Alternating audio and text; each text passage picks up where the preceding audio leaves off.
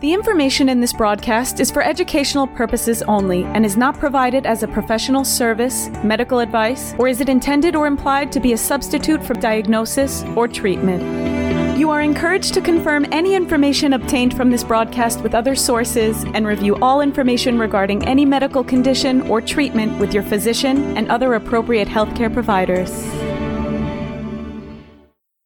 Hi, I'm Pete Levine. Welcome to Noggins and Neurons Stroke and TBI Recovery Simplified. I'm a clinical instructor and clinical researcher. I've co authored dozens of scientific journal articles about brain injury recovery, and I'm also the author of the book Stronger After Stroke. I'm Deborah Battistella, occupational therapist, creator of the OT's Guide to Mirror Therapy, and an OT educator. I have a lot of experience working with survivors. Most of my clinical practice has been in a certified stroke center. Pete and I are especially interested in talking about what rehab, neuroscience, and clinical research all have to say about the brain and recovery. But don't worry, our job is to make this stuff simple. We're here to make it so that everyone, clinicians, clinical students, caregivers, and most importantly, the survivor understands what it takes to leverage their great neuroplastic brain for recovery.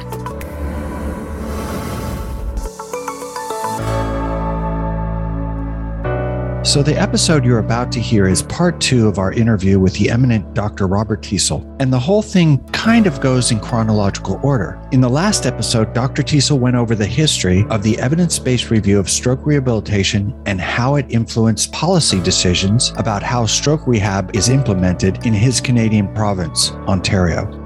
Also, Dr. Teasell and Marcus Saikaley talked about the huge amount of research that's been done in stroke rehab and how this knowledge could be, but has not yet been translated clinically. This second episode begins with a discussion of the treatment options that prime the brain and then progresses to what the future holds. I think you'll find this an amazing discussion by someone who knows the subject globally in a way that no one else does. If you're a clinician, I think you'll agree that this stuff can really help your clinical practice, not just tomorrow, but right into the future. If you're a student, you'll get a glimpse of what treatments I am confident will be used in rehab clinics soon, and you'll be ahead of the curve. But that's not always a super comfortable position to be in. And if you're a survivor or a caregiver, you have the most to gain. Consider the brain primers in your arsenal of recovery options as you progress towards recovery.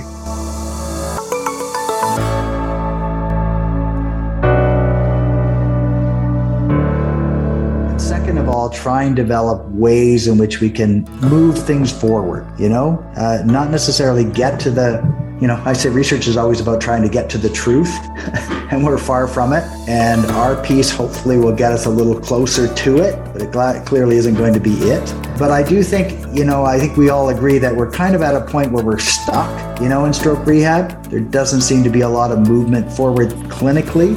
You know, we've gotten really good at standardized care, and even that's starting to be eroded, you know what I mean, in some jurisdictions. And I think it's time for us to really think about what do we pivot to next, right? What do we add on to that to make it better, get people excited about stroke rehab again, and, and sort of end that erosion of funding that is occurring in some centers and encourage more funding in other centers.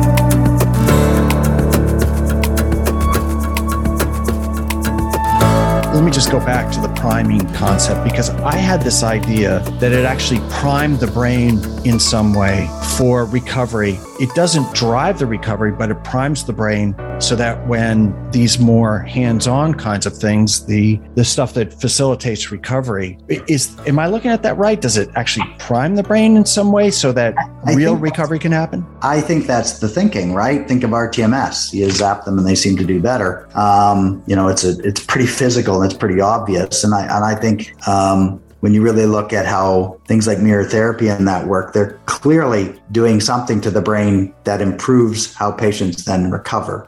Um, I don't know. I don't know what you think, Marcus, but um, you know, I, I couldn't really describe to you, I don't know enough about those therapies. Like there are people out there that know this stuff in great depth and have studied it very carefully to know that it all consistently primes the brain. But it seems to me that that's what these treatments do. Yeah, yeah, I would agree. I think uh, it's not necessarily going to improve it on its own. It needs to be in combination with the the you know the conventional therapies that that they're doing every day. And it just allows for i mean i think it depends as bob said on the type of therapy the mechanism of action and whatnot. But in general i think these primers are designed to from a neurophysiological standpoint allow greater know, plasticity or whatever process is going on to occur maybe to a greater degree or for a longer period of time extend that critical window um, and, and i think part of what we do is you know other people are going to have to figure out where this stuff is useful and where it's not I mean, I think that's going to be part of the new future that we're going down. And, you know, what I call you know, part of what we're talking about is moving away from standardized care or adding to standardized care with more of a personalized approach, right? Which therapists do automatically. I mean, a therapist, when they automatically see a patient,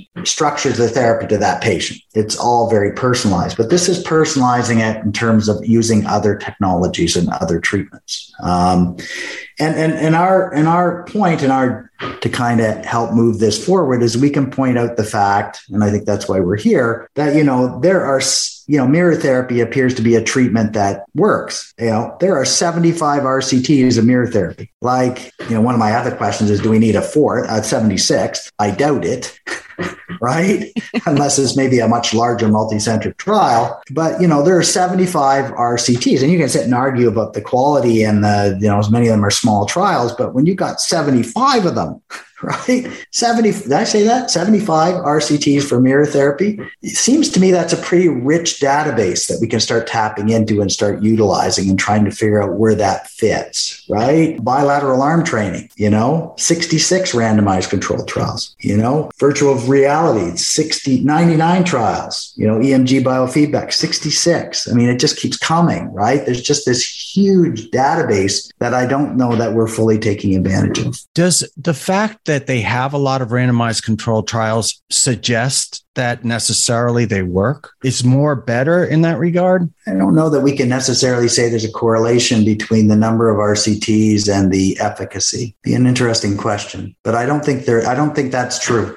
I don't think that's true. Hmm. Because um, when Marcus was talking about 50 inter, uh, interventions uh, that seem to do well, when we did our review of the EBRSR, I don't think we came up with that many. And that leads me to another question. We're trying to interpret what you guys were saying about the words can and may and may not. And it seemed like in the bullet points, those were the three designations. And there was only one that I found that said may, and that was mirror therapy. At least in the upper, we just looked at the upper and lower extremity. We didn't look at the, the whole thing. Can you tell us like what can, may, and may not means and what it would mean to a clinician trying to figure out what to do. Point of clarification, I guess I, sh- I should mention when I say 50 interventions over, I think it was, if I'm not mistaken, there's 62 different interventions that we found. Not all of those have proven efficacy. Okay. Those are the amount of interventions that we have, many of which, though, do do show to be better than you know conventional care or whatever the control was in that particular situation regarding the words i guess can and may, I feel, are very similar. Uh, and, and there's no real difference in my mind. I think it might just be whoever wrote that and, the, and their choice. But uh, may and may not, and then the, the literature is conflicting, I think are sort of three standard terms that we use. So um, the way that the EBRSR is set up, the way we make these evidence statements, we take the existing evidence for a particular statement. And generally that follows kind of a PICO, I don't know, if population intervention control and outcome. So, I mean, the patients, the population in this case is going to be stroke every time. Uh, but we say this intervention may or may not improve this outcome compared to this comparator, right? So CIMT may be more beneficial than conventional therapy for improving motor function. And in that case, that would be, at least the way that we write the EBRSR, that's greater than 66% or two thirds. Greater than two thirds of the studies are reporting a positive effect for that intervention. If we find something between 50 and two thirds, 50% and 66%, then we would say that the literature is conflicting. And if it's below 50% of the trials, uh, we would they, then say may not. I guess the reason we use may uh, is simply because that this evidence is shifting year to year, really. You know, as Bob said, we have so many trials coming in. Uh, we may have, you know, we may double the amount of RCTs for a particular type of intervention within one annual update. And so that evidence is going to shift. Uh, more trials come in, different stuff. So uh, I think the may is just to reflect that uh, this isn't a definitive answer or statement that we we you know it's an ongoing process. One of the one of the challenges with the EBSR and one of its greatest weaknesses is that we don't actually do a full meta analysis. You know, it's more looking at the number of randomized control trials and what direction they're going, and then making a judgment based on actually the number of randomized control trials, unless there's one trial that obviously is a, a large and more dominant one. And the reason for that is just it's so big, right? It's so big and we have limited resources. Um, you know, we can't do a, a full meta analysis on the entire EBSR, or, you know, I would need a lot more resources than I currently have. So, and that's a weakness. I mean, you know, and that's one of the the criticisms of the EBSR is that it has that significant limitation to it. And it's a legitimate criticism. You know, it, it, it is not as good as a meta-analysis in a specific area. Its, its strength is it covers consistently in the same manner all of the interventions with regard to stroke rehab across the board. So it's a place you can go and get an idea of what's working and what's not working. But it is by no means a replacement for a proper meta-analysis, which are much more challenging. And we just don't have the resource to do that on a yearly basis. I wonder if you could speak a little bit about the comment you made about therapists thinking it's not within their scope of practice. And I know that people are very big on certifications and they want all of these different certifications and titles after their name to almost to le- legitimize themselves as therapists, but also to help them stand out in being able to treat particular types of patients or clientele. Um, but I wonder if you would speak to that a little bit. Um, well, I, I, think again, you have to remember it's it's not the majority and it's a small number, but it's still a bit surprising, right? And it tells us we still have some work to do. It, it's interesting in stroke rehabilitation is there's not a lot of places where you can go for certification for training in any of these sort of things we're talking about interventions right? It doesn't really exist. There are courses out there and they're um, um, they can be fairly expensive but there are a number of, of rehab centers particularly in the us who offer courses on individual treatments and we'll give you a certificate at the end but those those are, are, are much harder to access i think that's one of the reasons for the popularity of the Bobath training right mm-hmm. it's a certificate you can get at the end of stroke rehab that's manageable and makes a certain amount of sense sense. And, you know, to their credit, the Bobathers have pivoted and, and, and incorporated a lot of uh, task specific therapy now in their treatment. So I think the courses now are, you know, not like they used to be when we used to say like we need to move past neurodevelopmental. I think they have and, and offer a pretty good product. But that's one of the reasons they're so popular. It's one of the few courses that's really out there that consistently treats people at a cost that's manageable. So I think we need to do a much better job of offering um, courses on various treatments and offering people certifications so they begin to feel comfortable in terms of utilizing these types of treatments. I think that would be very, very useful. I agree. I know as an instructor in an occupational therapy assistant program, we teach the various concepts, and then there seems to be a disconnect when students go out into the field and do their field training, where you don't see the practitioners actually utilizing some of these techniques that you've talked about. Yes. Well, yeah, again, I, I, actually think a framework is helpful. And, and again, you know, we're, we, we, we're simplifying a complicated world to some extent. Um, you know, you're a therapist, you've got C6 patients today, supposed to spend an hour with each one. You're expected to accomplish a certain amount. You have to chart afterwards you're busy, you know, you're, you're expected to do a lot. And then somebody says, you know, why aren't you trying these adjunct therapies?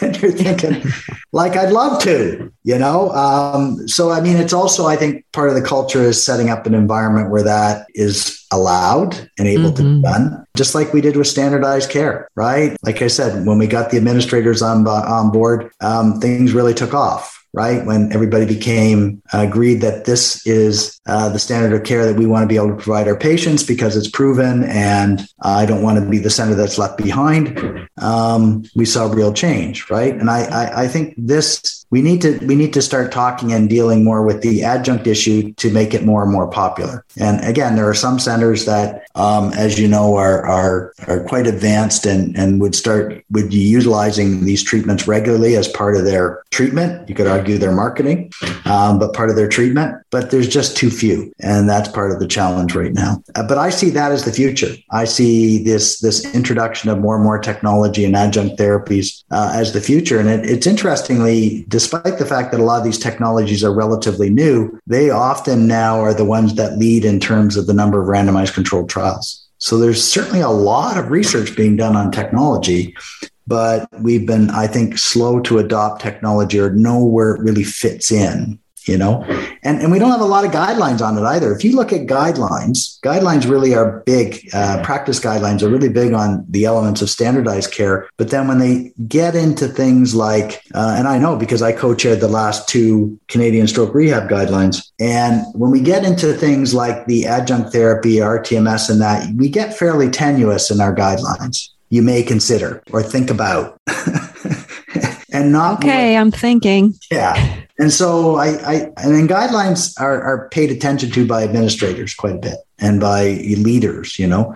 And so uh, I, I, think we need to figure out, and this might be a good project for the um, research panel that Julie Bernhardt runs, uh, uh, Australia, the International, to, to maybe come up with a, a plan for how we better use adjunct therapies um, and how we incorporate those into practice and how we encourage people to do so and how we develop um, the new, I think the new research um, developing uh, into uh, what patients they should be utilized for. And we've done a bit of that work, uh, and we can talk about it in terms of time post stroke when we get into the network meta analysis. Hey, I wonder we're going to put uh, links in all the show notes that you sent sent us, Marcus, um, including the spinal cord injury research evidence as well as the collaboration of rehabilitation research evidence. Can you guys go over those a little bit and tell us what great things are in there for clinicians and maybe survivors? I'll talk about First of all, the spinal cord one, it's called SCIRE, Spinal Cord Injury Rehab Evidence. And it's a joint project by our center and Vancouver uh, with uh, the under the leadership of Janice Eng. And for the SCIRE, I, I, the Vancouver group has definitely taken the lead and is doing probably 60 to 70% of the work. So, and, and we are um, significant contributors to that. And uh, we have our part, they have their part. And it, it, is an interesting document. It's, it's, it's big. Um, it's well done. It's well resourced. Um, it has two components to it. It has an, um, Spinal Cord Professional, which is designed for the rehab professional, which is similar to the SREBR. All right. It's, it's actually based on the SREBR. So it's very similar. Spinal cord, an excellent document. And I certainly advise people to look at it if you're involved in spinal cord research or spinal cord uh, clinical care. They also, interestingly, and, and we don't have anything like this in, in, in stroke, but they've got a spinal cord community. And so they have a um, part of the SCIRE documentation is a website, uh, which is um, part of the website is designed uh, on various topics for um, spinal cord patients. So it's called Spinal Cord Community, right? And a lot of videos um, uh, uh, on and and and other thing that they've really done a lot is YouTube videos looking at how to do different assessments. So you know it's interesting that the SREBR is just tremendously um, uh, blessed with this enormous amount of data, or cursed, however you want to argue it. Huh. Um, spinal cord um, doesn't have quite the same volume of data, but I think the SCIRE is been done much better because it has both evidence like the uh, SREBR, but it also has this spinal cord community, which looks at, which is directed towards more of a patient population. And it also uses a lot of videos to teach people how to do, to teach people about various problems. But videos that are most popular are those that teach um, therapists how to do various um, outcome measures and do them properly.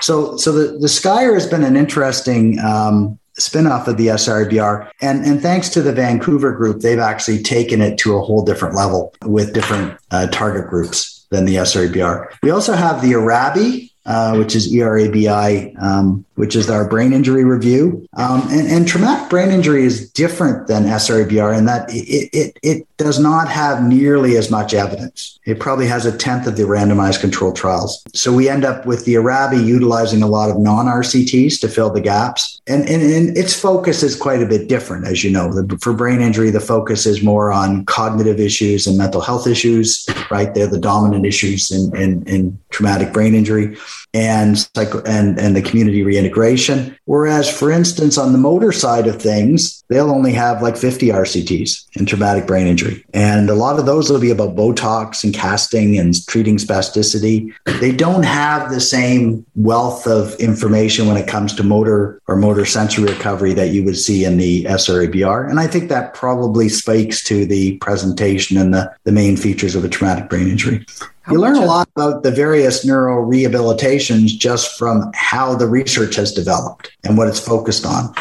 I also think traumatic brain injury has more challenges when it comes to randomized controlled trials because of the cognitive nature of their patients, which makes it more difficult. How much of the on the physical side do you think that because there's so much more information as you're pointing out with stroke survivors and uh, a lot more stroke research versus other forms of acquired brain injury how much of the physical stuff is translatable? Do you think it's reasonable for somebody with brain injury to think well there's this stroke treatment um, maybe it'll work for me. I got an 80% deficit on my right side and a 30% deficit on my left side. Maybe i should put a mitt on my left side and try to constrain uh, and and drive uh, changes that way. Is is it translatable? Is it not? What do you think? I I, I think it's partially translatable.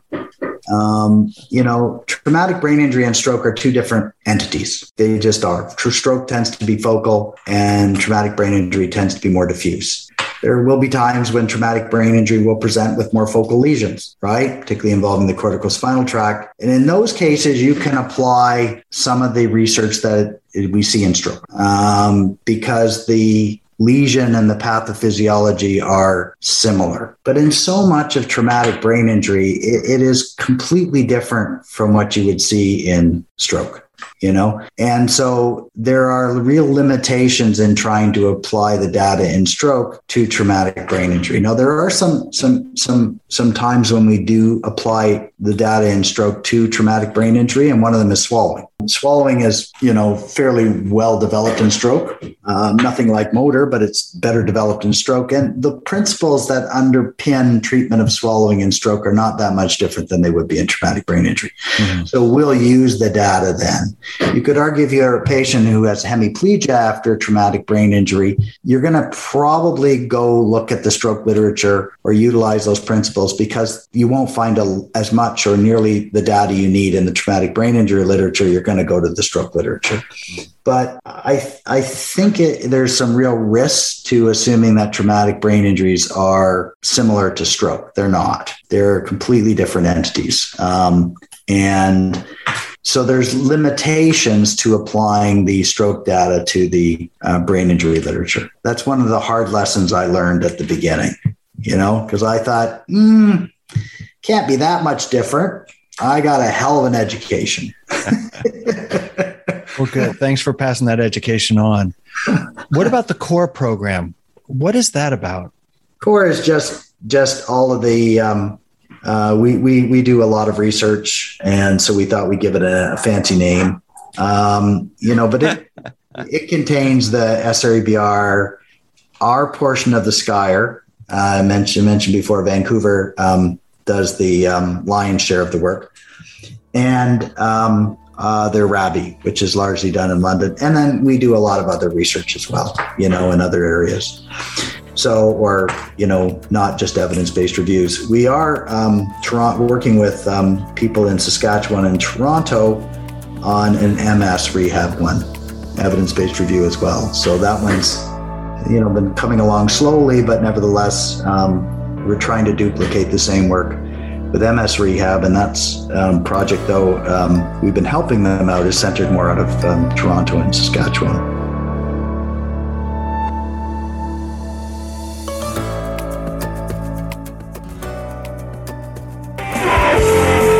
Hey, everybody. I wanted to talk to you about something that's really important recovery from brain injury. Since 2016, I've been doing consultations with stroke survivors and survivors of other forms of acquired brain injury. I get together with them on Zoom for about 45 minutes to an hour, and we have a good long chat about how their recovery is going, where they are in the process, what their ambitions are for their recovery, and what's holding them back. Often a caregiver is also in the meeting, and sometimes clinicians show up. Anyway, we end up talking about anything under the sun that's involved with their recovery. And then I take a few days, do the pertinent research, and email them back a sort of recovery manual dedicated to their specific recovery. Often it's stuff that comes straight out of neuroscience and neuropsychology and emerging technologies. I email that manual back to the survivor, and every one of the suggestions in the email has clickable links to more information. I'm going to be putting a link on the show notes, but probably the best way to find out how to set it up is to email me at my personal email. And that's stronger after stroke, three words, all stuck together, no spaces, stronger after stroke at yahoo.com. You don't have to email me anything. In fact, all you have to do is write consultation in the subject line, and I'll email you back with how to set it up. It's that simple. Stronger After Stroke at yahoo.com. So let's get together and jack your recovery up. That's right.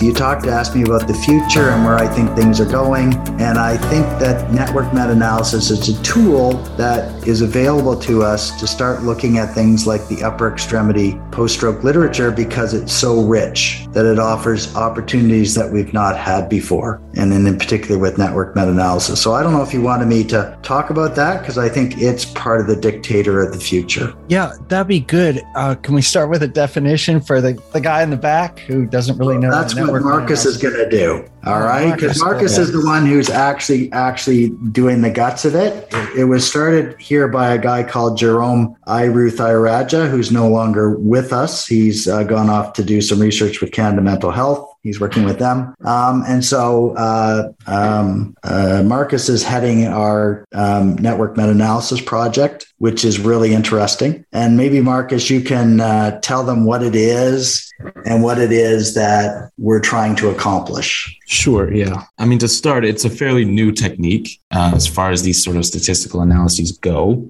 I would sort of liken it to a standard pairwise meta analysis, which I would imagine uh, a lot of, or hopefully some or most of the the audience would be familiar with in that you know these uh, these meta-analyses would look at a particular intervention for instance constraint induced movement therapy and would compare it to usually some sort of control conventional therapy. And we pool together all the results of all the different rcts the studies and we get a sort of summary estimate a pooled estimate for what the effectiveness of that particular intervention is. Um, and these are obviously fantastic but limited in the sense that you're only looking looking at one intervention. And as we've discussed, we have many, many different interventions in stroke rehab. And so you run into a problem where you have to ask somebody to read potentially 50 different meta analyses. And it gets a little difficult to collate all of that evidence into one framework or, or schema that you can use to make decisions. Um, what a network meta analysis does is it can compare multiple treatments uh, against each other, both with direct evidence, so trials that have actually been performed comparing one to another, and it can also estimate indirect evidence. So it allows us to make an estimate for the, the comparative effectiveness of two interventions, which might not actually be compared in the literature, right? There is no direct evidence for that. So, what it does, how it works really, um, we have intervention A, we can imagine, compared to, let's say, conventional control. Uh, we also have intervention B compared to conventional control. Now, you can run standard pairwise meta analyses between A and the conventional control, B and the conventional control. And that information, because it's the same comparator, what we can do is then estimate the difference between A and B. And you can imagine that whole thing being done for a multitude of different interventions. So that's sort of the basic idea of what it is, how it works. It just allows for the comparison of multiple interventions and really pulls together all of these different meta-analyses to essentially rank the treatments at the end of the day it, it, it, produces a ranking for which one is the most effective or has the highest probability i should say of being the most effective we think especially for you know a database like stroke rehab the upper extremity this really is a good opportunity where we can get a lot of this evidence collated into one model whereby you can get that information for this therapy and this therapy. And I want to see A versus B and B versus D and so on and so forth. So the one the one that that uh, Marcus is working on now, and and again, the other, there's a number of factors that come to play, but when you're looking at randomized controlled trials that get incorporated in network meta analysis, they have to be of a, an intervention compared to conventional care or compared to each other, and they get put into the network meta analysis. And, and then you have to do that with a similar outcome measure. So, you know, you, you can't be mixing your outcome measures. It has to be a single outcome measure. So the one we've been initially experimenting with is the Fugl-Meyer. And so we've been looking at randomized controlled trials that utilize the Fugl-Meyer as an outcome measure, but also have a conventional control group. And um, for upper extremity, which, as I mentioned before, is a rich database, we actually have 150 trials that meet those criteria. So, you know, you, you have to have a big denominator to just get down to that, to be able to have that 150 that look at the Fugl-Meyer. And then using that, we can do these meta analysis on each of the different interventions, and we can do them in a way that also allows us to compare them one with each other. And in the network meta analysis, not only do you do the comparator, as, as um, Marcus had talked about, but you also have to incorporate those studies that compare each of them together. And you have to incorporate that into your data as well. And at the end of it, you come up with a value where you can actually compare each of the treatments to each other and you can determine what treatment seems to have the biggest effect. All right. Which, when you think about it, you know, when you've got so many treatments, if you can come up with understanding the limitations of the network meta analysis, if you can come up with some sort of measure that says constraint induced movement therapy works better than RTMS for patients in the upper extremity, suddenly you've got the beginnings, the beginnings of beginning to prioritize what adjunct therapies we might want to utilize. All right. And then um, we can break it down even further by looking at, because there's enough data there that we can break it down and look at things temporally. So that's one way where we can begin to be more personalized. And we can look at the data from the first uh, acute care, the first month, and what treatments seem to be most effective. We can break it down within the first three months and what treatments seem to be most effective. And we can look at those studies that were done in the chronic phase, because so many of the studies are done in the chronic phase. We can determine what treatments seem to be efficacious in the chronic phase. And when you do that, it's amazing how many of the treatments have a really significant impact, both in the acute and the subacute phase, and some treatments in the chronic phase. And, and remember, when we're dealing with the Fugl-Meyer, we're dealing with supposedly a measure that looks at impairment. You know, you could argue that, you know, some people would argue it doesn't, some people would argue it does, but most people agree that when you're looking at outcomes that measure impairment, the Fugl-Meyer is probably the best outcome measure to look at. And so we can actually begin then to create a hierarchy or a priority of what treatments seem to work best for the upper extremity at what time. So that gets to be really cool, right? When do you publish?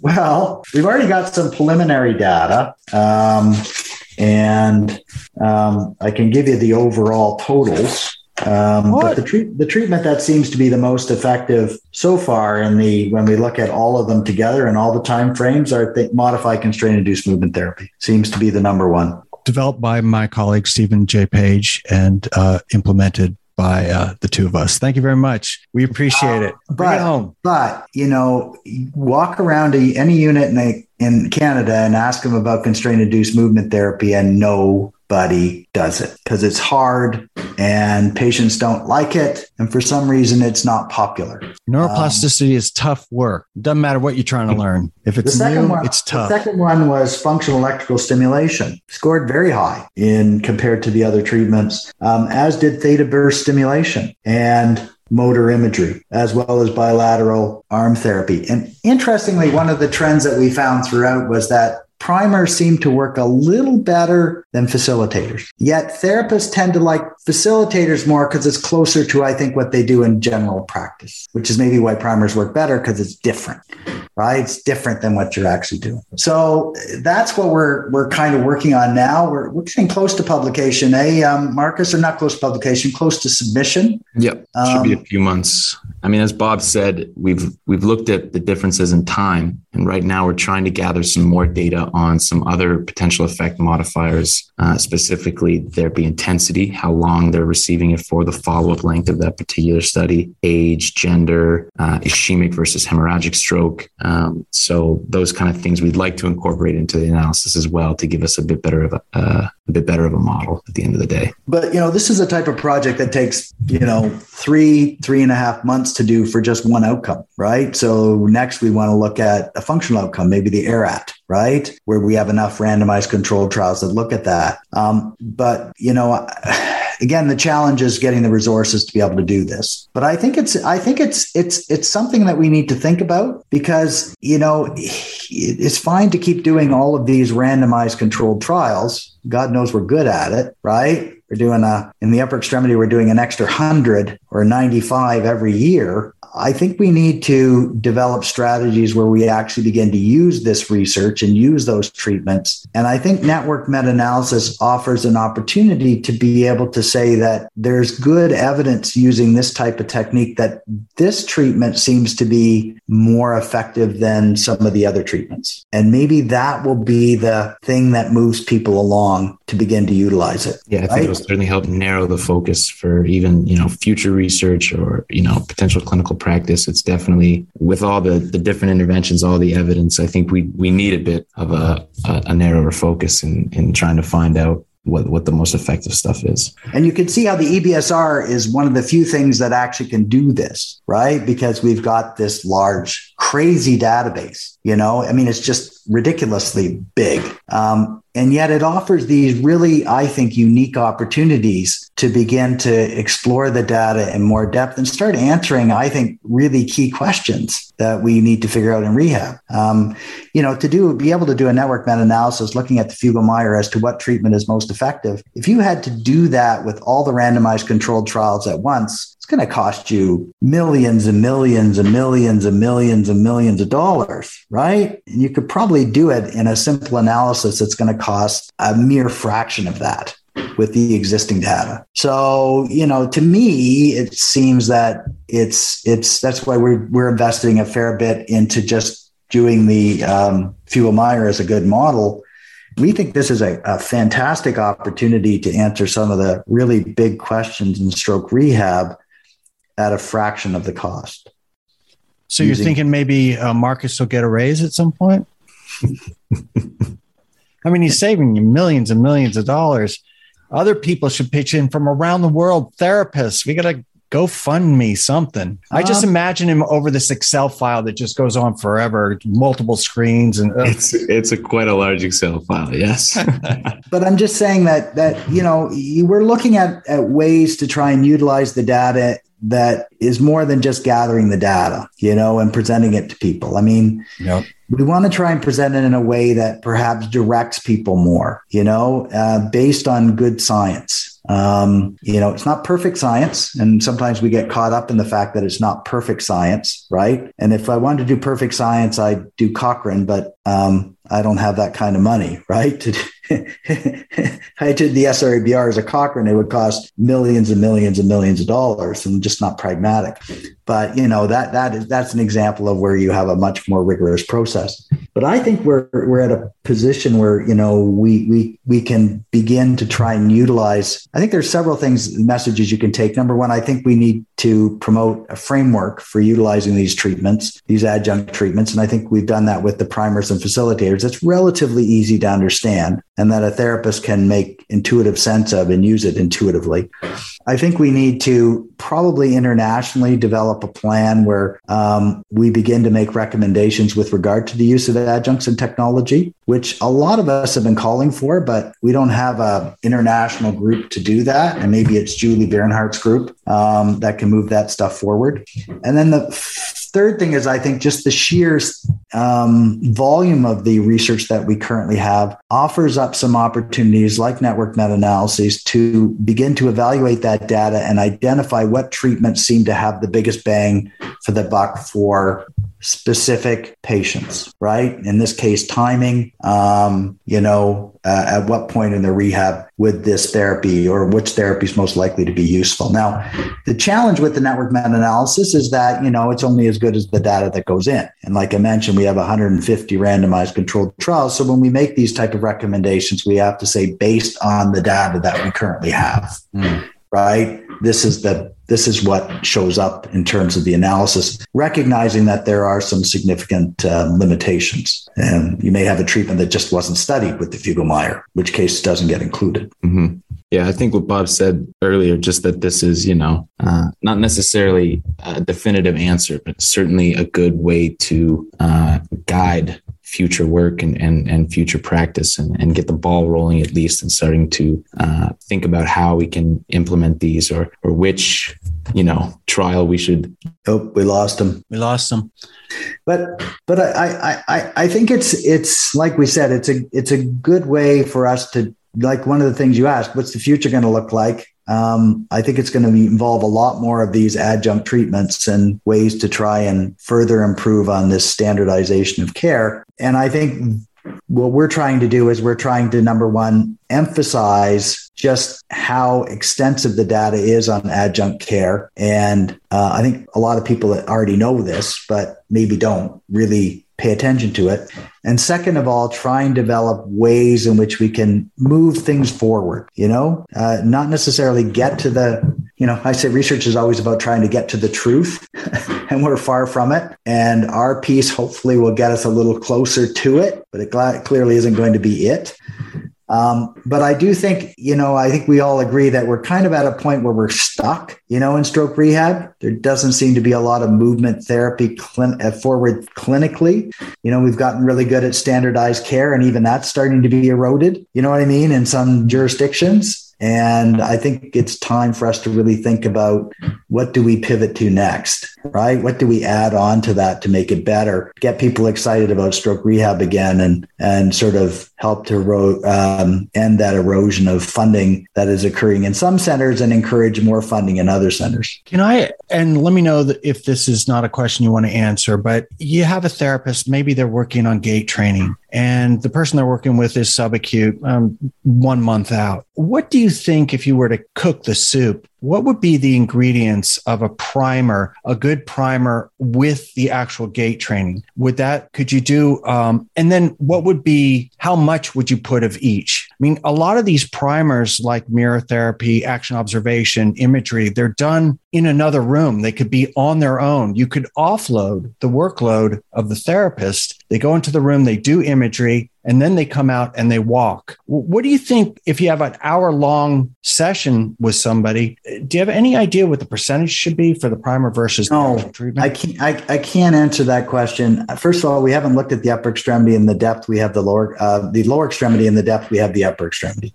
And so I could give you an answer um, just to give you an answer, but I think it would be a bad one, um, you know, because the truth is I'm not sure. Um, as I'm looking at the data in the upper extremity, many ideas are formulating in our heads as we're looking at the initial percentages from the network meta analysis. Things are becoming a lot clearer to us. And so we're able to, I think, come up with a cogent discussion and argument with regard to adjunct therapy in the upper extremity. I'm not sure that we've given it enough thought to justify your question with a proper answer in the lower extremity. Because I wonder if that is the hook for therapists because they see this, oh, you got four more things that work great. Now I got to learn four more things. Whereas if you, I mean, one of the the clear messages to me is that the stuff that works is really quite simple and it goes back evolutionarily to the beginning of humankind. It's a lot of repetitive practice or you know you know using one side in bilateral arm training with rhythmic auditory cueing. Use one side to train the other side. These are very basic concepts. And yeah, the more we can make it simple for therapists so that they do bring it in. And then you see, you know, Karen over on the other side of the gym, she's doing it. Well, why don't I do it? And it's it seems fun and easy and the patients like it. So maybe that's the hook. And and I think again, a lot of therapists do do it you know, and, and particularly in a lot of our uh, larger academic centers. And I think certainly even in our own center, we're seeing incorporation of more and more adjuncts. But I still think it's it's been a slow incorporation, and I think it's an opportunity lost. And I think it behooves us to try and provide more and more direction to that from a research standpoint as to what that should look like. Um, and then the other thing is, you know, begin to answer the questions. You can begin to incorporate some of the simple therapies, but then where does the technology fit in? Yeah. You know, where do robotics fit in? Where do um, um, RTMS fit into this model? Right. Um, uh, and and whatever newer technologies are coming down the pipe. Right. Uh, we don't know what those are going to be and where does sensory stimulation come you know? And everybody has opinions on these things right? In terms of what's better and what's not. Um, the other problem you've got is, is that stroke is a very heterogeneous condition. So one size doesn't fit all. So one of the challenges we have and, and standardization of therapy has helped us to provide consistent care based on neurophysiological principles, it doesn't necessarily deal well with the heterogeneity of stroke. Um, you know, for instance, mild strokes versus severe strokes. They are different. So we push these standardizations of treatment for stroke patients because it's a lot better than what we had, you know, and it's neurophysiologically based, but it doesn't necessarily optimally deal with the heterogeneity of stroke. And, and therapists do that on their own naturally, right? That's why an experienced therapist is worth their weight in gold, right? Because they do that stuff. Um, but are there ways that we can utilize the research to begin to um, come up with ways to encourage more use of these adjuncts in a way that's going to maximize patients' recovery that we might not be doing now? And that's the big question for me down the road. You know, that's the the unanswered piece looking at the research.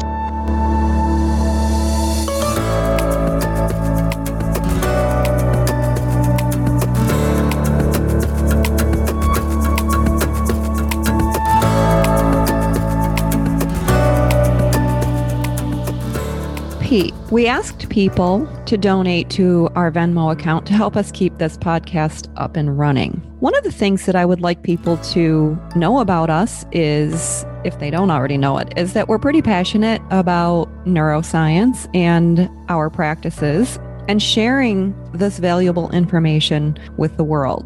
And personally, I hope people are enjoying it. I think they are based on the number of downloads that we have although I still don't understand what all of those numbers mean.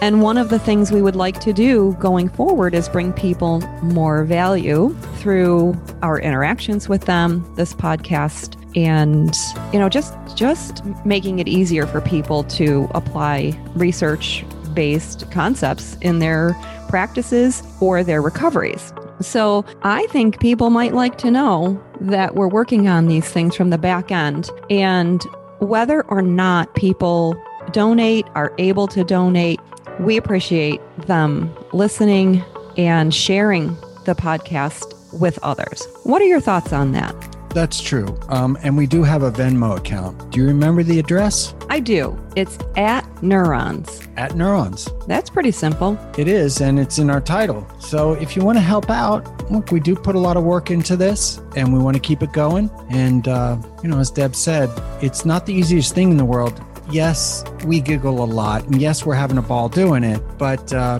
we could use your support. The other thing is that a certain percentage, 20%, is going to go to the the Brain Injury Association of America. That's it. And they help folks who have had a brain injury, family caregivers, and they also help medical professionals who do research and treatment. It sounds like a nice organization, and I'm glad that you told me about it. Yep. We want to support all people that have had brain injury. And we can do it through the podcast, but we also do it through a 20% donation of what we make if you donate at Neurons. Yeah. And we have goals for the future of this podcast. And one thing that we'd really like to do is be able to bring our listeners a little bit more. And the only way that we're going to be able to do that is if we have some funding behind us. Mm, that's true. Yeah. Okay, great. Thanks, guys. Thanks.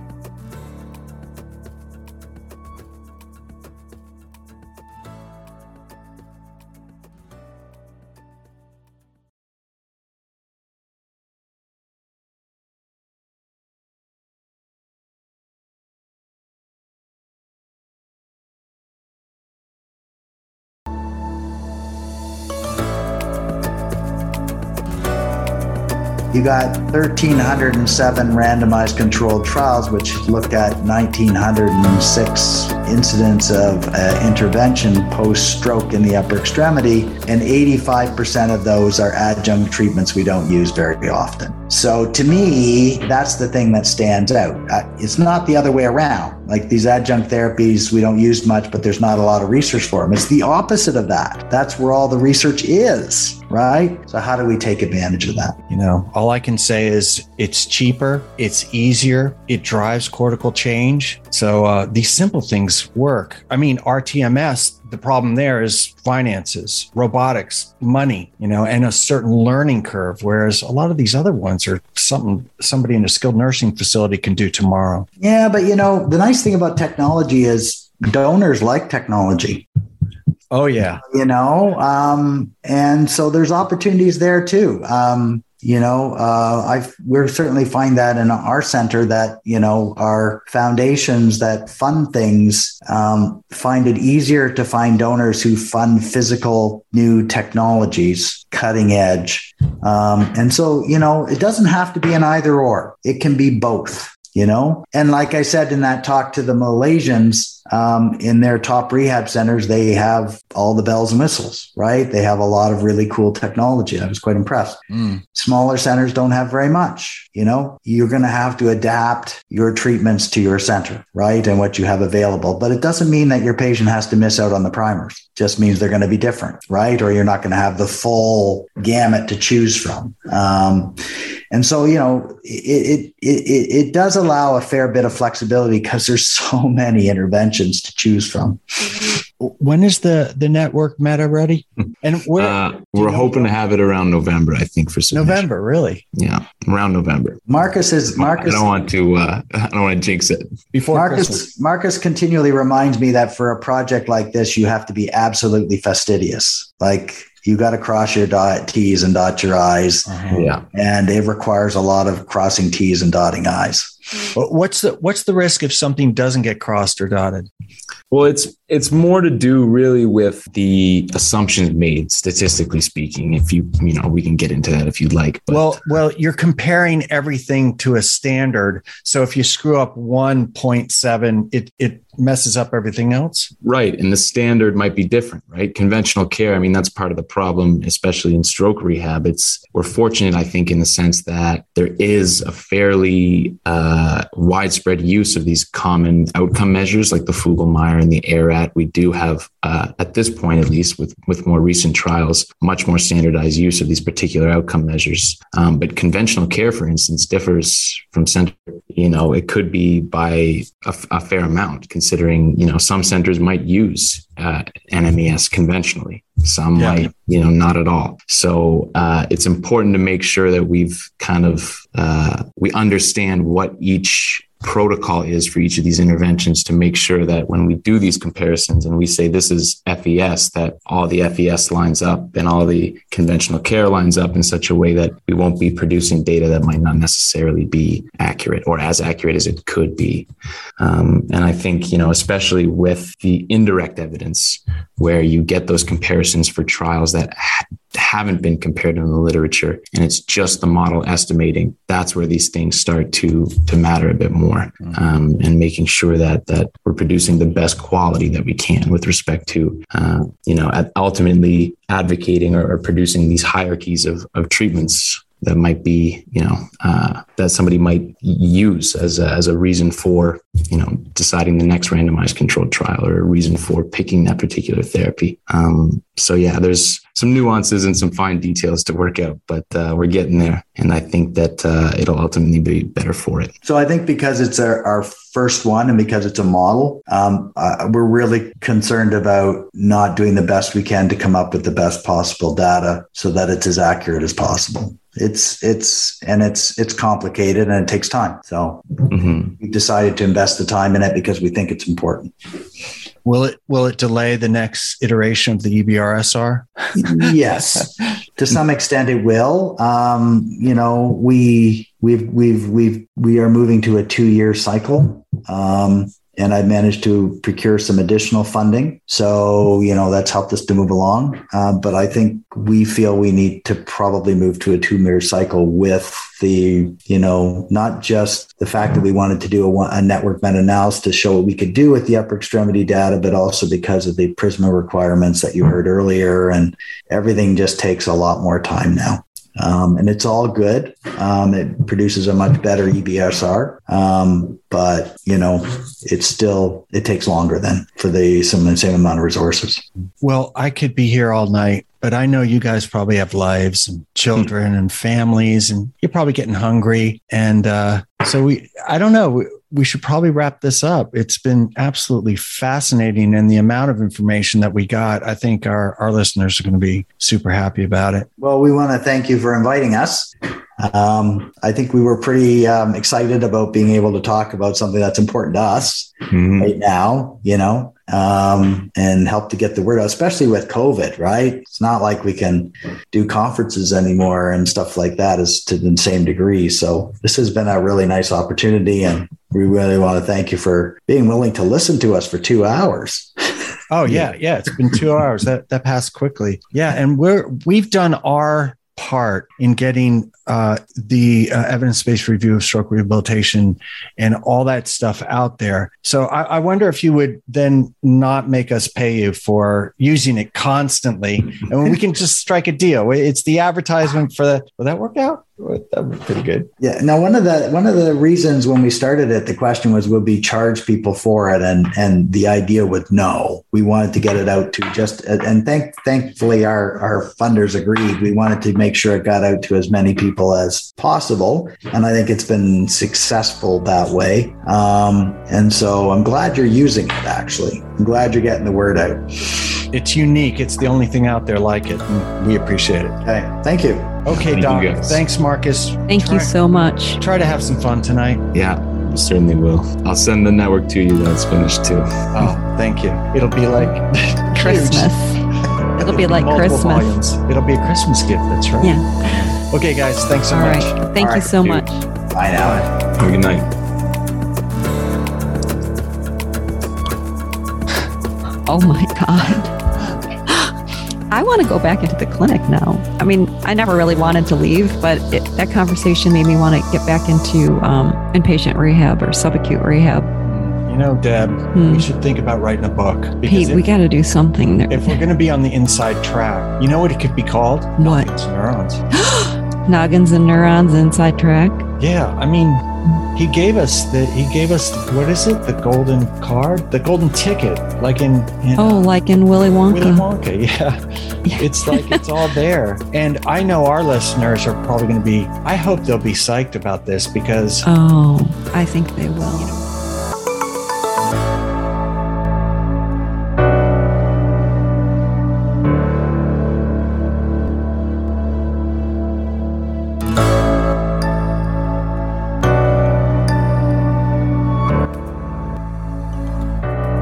Thank you so much for listening to this episode. We appreciate your support and would love to hear from you. Ask us questions and share your thoughts by email at nogginsandneurons at gmail.com. That's noggins, the word and spelled out, neurons at gmail.com. If you like what you heard, please share this podcast with others you think will benefit. Also, be sure to subscribe and leave us a review. We'll catch you next time on Noggins and Neurons Stroke and TBI Recovery Simplified.